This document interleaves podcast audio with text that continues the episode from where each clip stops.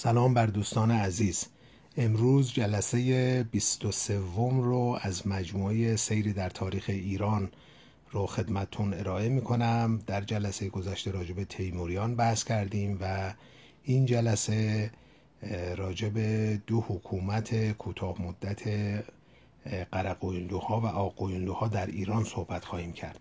و اینها به هر حال در مقطعی از تاریخ ایران مهم بودن اگرچه در تواریخ شاید راجع به اینها اطلاعات زیادی نشه پیدا کرد ولی به هر حال اینا من از دو جهت که یکی اینکه در یک مقاطعی به حال قدرتی به هم رسوندن و تبریز رو پایتخت گرفته بودن و مؤثر بودن. دوم اینکه اینها زمین ساز بروز و ظهور حکومت مهم صفویان در تاریخ ایران هستند.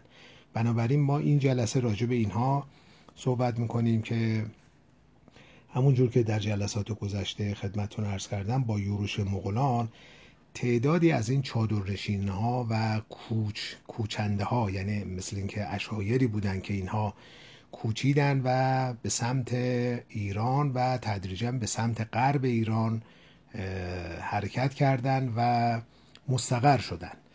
خب از جمله اینها ترکمن هایی بودن که از ها بودن. اگر خاطرتون باشه قبلا هم صحبت کردیم و دو گروه مهم از اینها به منصه ظهور رسیدن. یکی قرقوینلوها و دوم آقوینلوها که خب چادرنشین بودن و دامپرور بودن و از آسیای میانه وارد ایران شدن در جاهای مختلف مستقر شدن ولی تدریجا میل کردن به سمت غرب ایران. این ترکمن ها دو گروه بودند دو گروه عمده بودند که به اصطلاح البته تضادهای بین خودشون رو هم داشتن که هر کدومشون شامل چندین طایفه می شدن و در تاریخ ایران مشهور به آقویندوها و قرقویندو هستن. خب حالا چرا اینا اسمشون آقویندو یا قرقویندو بود؟ به دلیل اینکه آق یعنی سفید قویون یعنی گوسفند. پس آقویندوها یعنی اینکه گوسفند سفیدان و قرقویندوها یعنی اینکه گوسفند سیاهان. بنابراین گوسفند سفیدان و گوسفند سیاهان. حالا اینکه اصلا چرا اینها به این نام مشهور شدن؟ ببینین علت عمدش این هستش که اینها در پرچمهای خودشون یا علمهایی که در سپاه خودشون حمل می‌کردن آقوینلوها گوسفند سفید و قرقوینلوها گوسفند سیاه رو به اصطلاح نقش می‌کردن روی پرچم های خودشون. و حالا به لحاظ تاریخی و اساتیری من فکر می‌کنم که اینها جز اقوامی بودن که خب به لحاظ اساتیری یعنی اینی که دارم میگم دیگه مثلا میره چند هزار سال قبل. که اعتقاداتی داشتن بر اساس باورهای شم... شمنستی. شمنها یعنی در واقع یک قالب‌های حیوانی یا تصاویر حیوانی رو به عنوان سمبل می گرفتن که ارواح گذشتگان اینها در قالب این تصاویر یا مجسمه ها بروز و ظهور می کرده بنابراین من فکر می کنم که ریشه هاش اونجاست. یعنی تفکرات اساتیری که در بین اقوام مختلف در جهان بوده به هر کدوم به شکلی در این هم به این ترتیب بوده و اینها چون در غرب ایران و در آذربایجان به خصوص هر دو مستقر شدند و سالیان سال اونجاها حکومت کردند در روستاهای آذربایجان من این رو خودم به چشم خودم دیدم. در برخی از گورستان ها همینجوری مجسمه های کوچیک از گوسفندان و اینها اونجا ساخته شده و هم همینجوری افتاده. یعنی اهالی رو هم وقتی صحبت می‌کنیم میگن نمی‌دونیم اینا از قدیم اینجا بوده. من فکر می‌کنم که این مجسمه هایی که در گورستان های آذربایجان در روستاها اونجاها پیدا میشه باقی مانده همین دوران حکومت قرقوینلوها و آقوینلوهاست به دلیل اینکه اینا خب سمبلشون همین گوسفندان بودن. حالا از اینکه بگذریم قرقوینلوها آقوینلوها بعد از فروپاشی تدریجی تیموریان در حدود 800 قمری دیگه اینها تدریجا قوت گرفتن. به عبارت دیگه اینها زیر سیطره حکومت تیموریان بودن. ولی خب چون تیموریان خودشون قدرتی داشتن بنابراین اینها اجازه بروز و ظهور پیدا نمی‌کردن. به محض اینکه اونها ضعیف شدن و تدریجا خب به سستی رسیدن اینها قدرت گرفتن و در واقع خودی نشون دادن.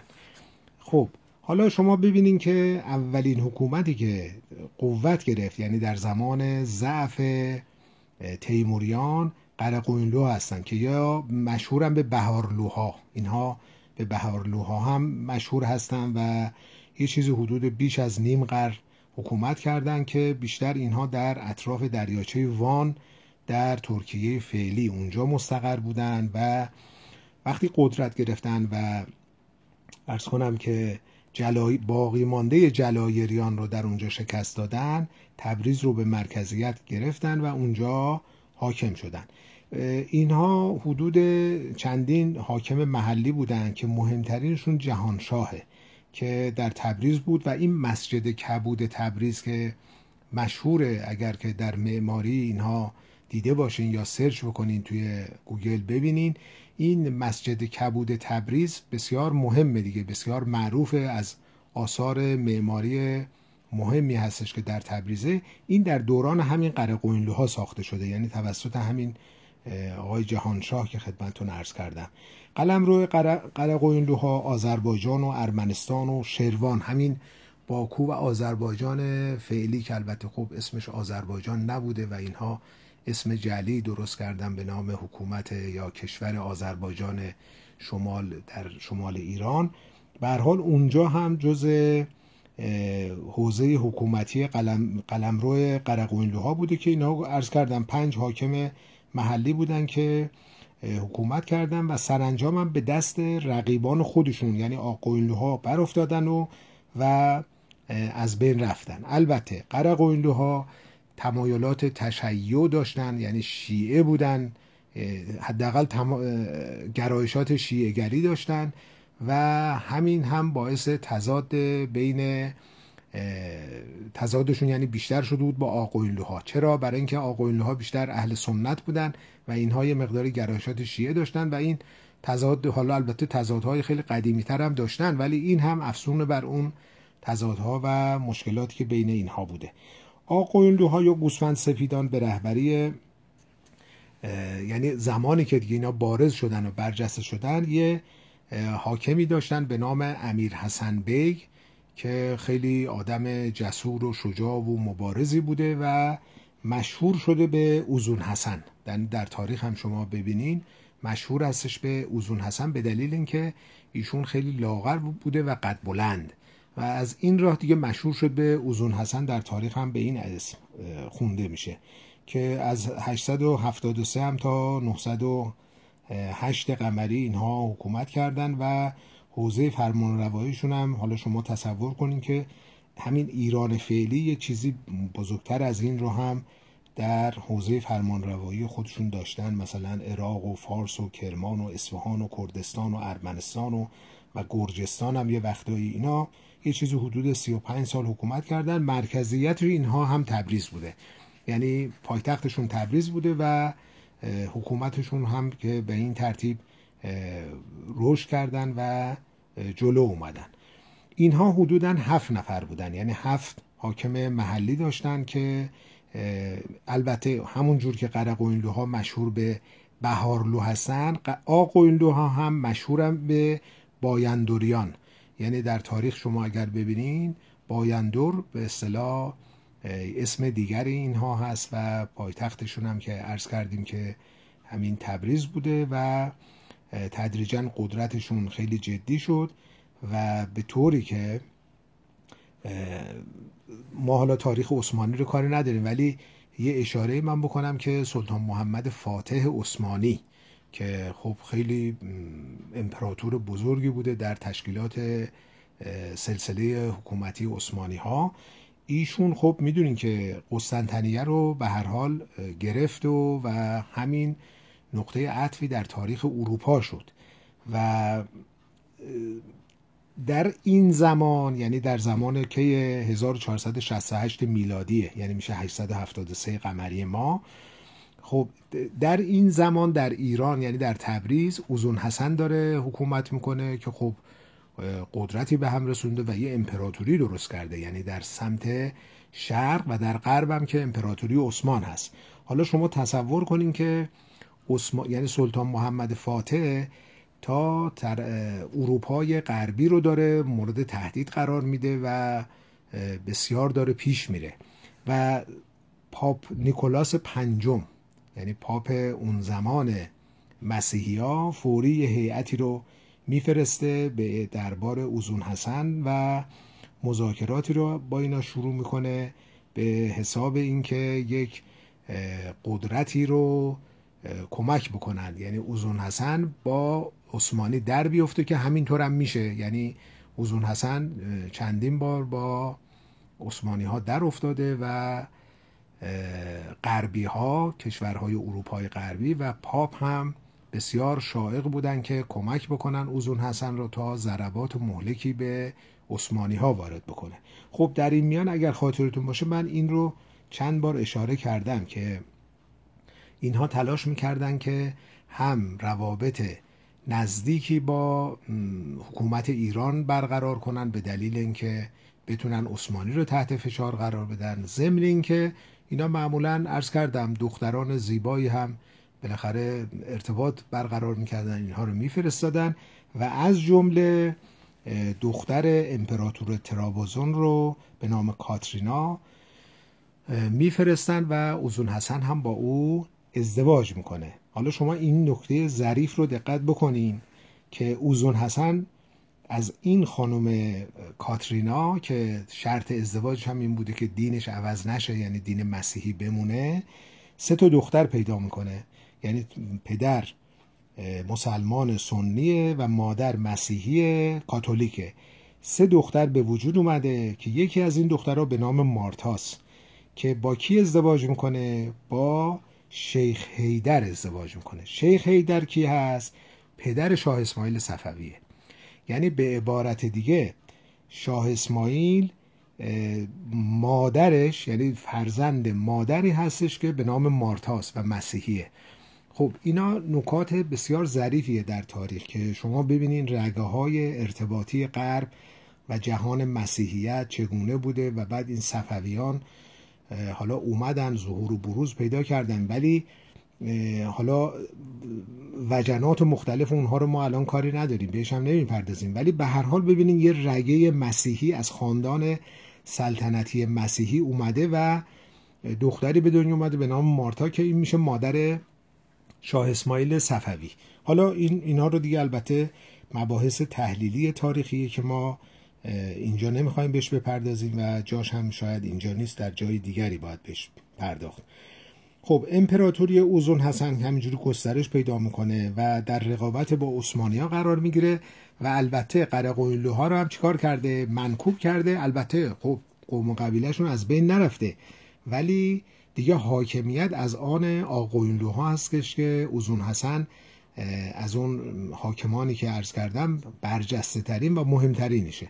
که خب آدم خیلی عرض کردم خیلی رشید و مبارز و خیلی دلاوری بوده.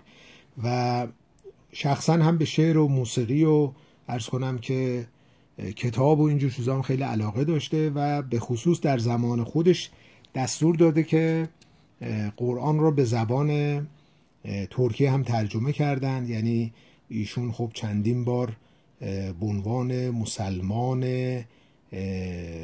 سنی مذهبی که مسئولیت دینی هم داره و به همین دلیل بارها یعنی شاید پنج بار به گرجستان حمله کرده تا با گرجیان مسیحی بجنگه. حالا شما تصور کنین که همسر خودش هم مسیحی هست و حالا اینا مسائل خیلی ظریفیه که در تاریخ هست. به هر حال پس از اوزون حسن سلطان خلیل یعنی پسرش به حکومت می‌رسه و در زمان اونه که جریان شیخ هیدر شیخ هیدر فرزند شیخ جنیده یعنی اینها همون صفویانن دیگه که همینجوری دارن میان جلو و در قالب تشکیلات مذهبی صوفیانه هستن اینها. و ما رگه های رشد سلسله صفویان رو همین جاها باید دنبال بکنیم. یعنی اینا تدریجا رشد کردن تدریجا قدرت گرفتن و تدریجا مورد حمایت قرار گرفتن از طرف حکومت آقوینلوها به عبارت دیگه شما تصور اینجوری باید بفرمایید که صفویان یعنی شاه اسماعیل صفوی یه ریشش در همین آقوینلو هاست یعنی پدر بزرگش همین آقای اوزون حسن هست و حکومتی که به حال در ایران داره رشد پیدا می‌کنه و جالبه که اینها یعنی پدر بزرگ شاه اسماعیل خودش سنی هست یعنی مذهبش اسلام هست ولی سنیه و مادرش هم که مسیحیه. حالا این چجوری شده که در تاریخ یه دفعه اینا هم شیعه شدن و همین که ادعای سیادت و سیدی کردن. یعنی گفتن که ما نسبمون می‌رسه به ارز کنم که امام موسی کاظم امام هفتم شیعیان. که حالا اینا بحثایی که بعدا بهش اشاراتی خواهیم کرد. خب آقویلا با اینکه ترک زبان بودن در دربار خودشون البته دانشمندان شعرا ادبا این افراد مختلف رو جذب کرده بودن و در زمینه زبان فارسی هم البته فعالیت می‌کردن. بنابراین در زمان اونها هم زبان فارسی خیلی رشد کرده. یعنی همونطوری که شما تصور کنین که غزنویان ترک بودن سلجوقیان ترک بودن ارز کنم که تیموریان ترک بودن. همینجور که اومده همین آقوینلوها قرقوینلوها اینا ترک بودن. ولی هرگز به اصطلاح دست از حمایت زبان فارسی که خب زبان آهاد مردم ایران بوده بر نداشتن. یعنی واقعا حمایت کردن و البته از همین زمان تدریجا در آذربایجان ما و آذربایجانی که الان شده کشور آذربایجان و مرکزش باکو هست و همین مناطق غرب ایران تدریجا زبانشون ترکی شده. اونور هم که عثمانی ها اومدن یعنی اونها هم جز همین ترکمان های البته شاخه دیگری بودن در اونجا مستقر شده بودن از سالها پیش. بنابراین زبان ترکی هم اونجا گسترش پیدا می‌کنه.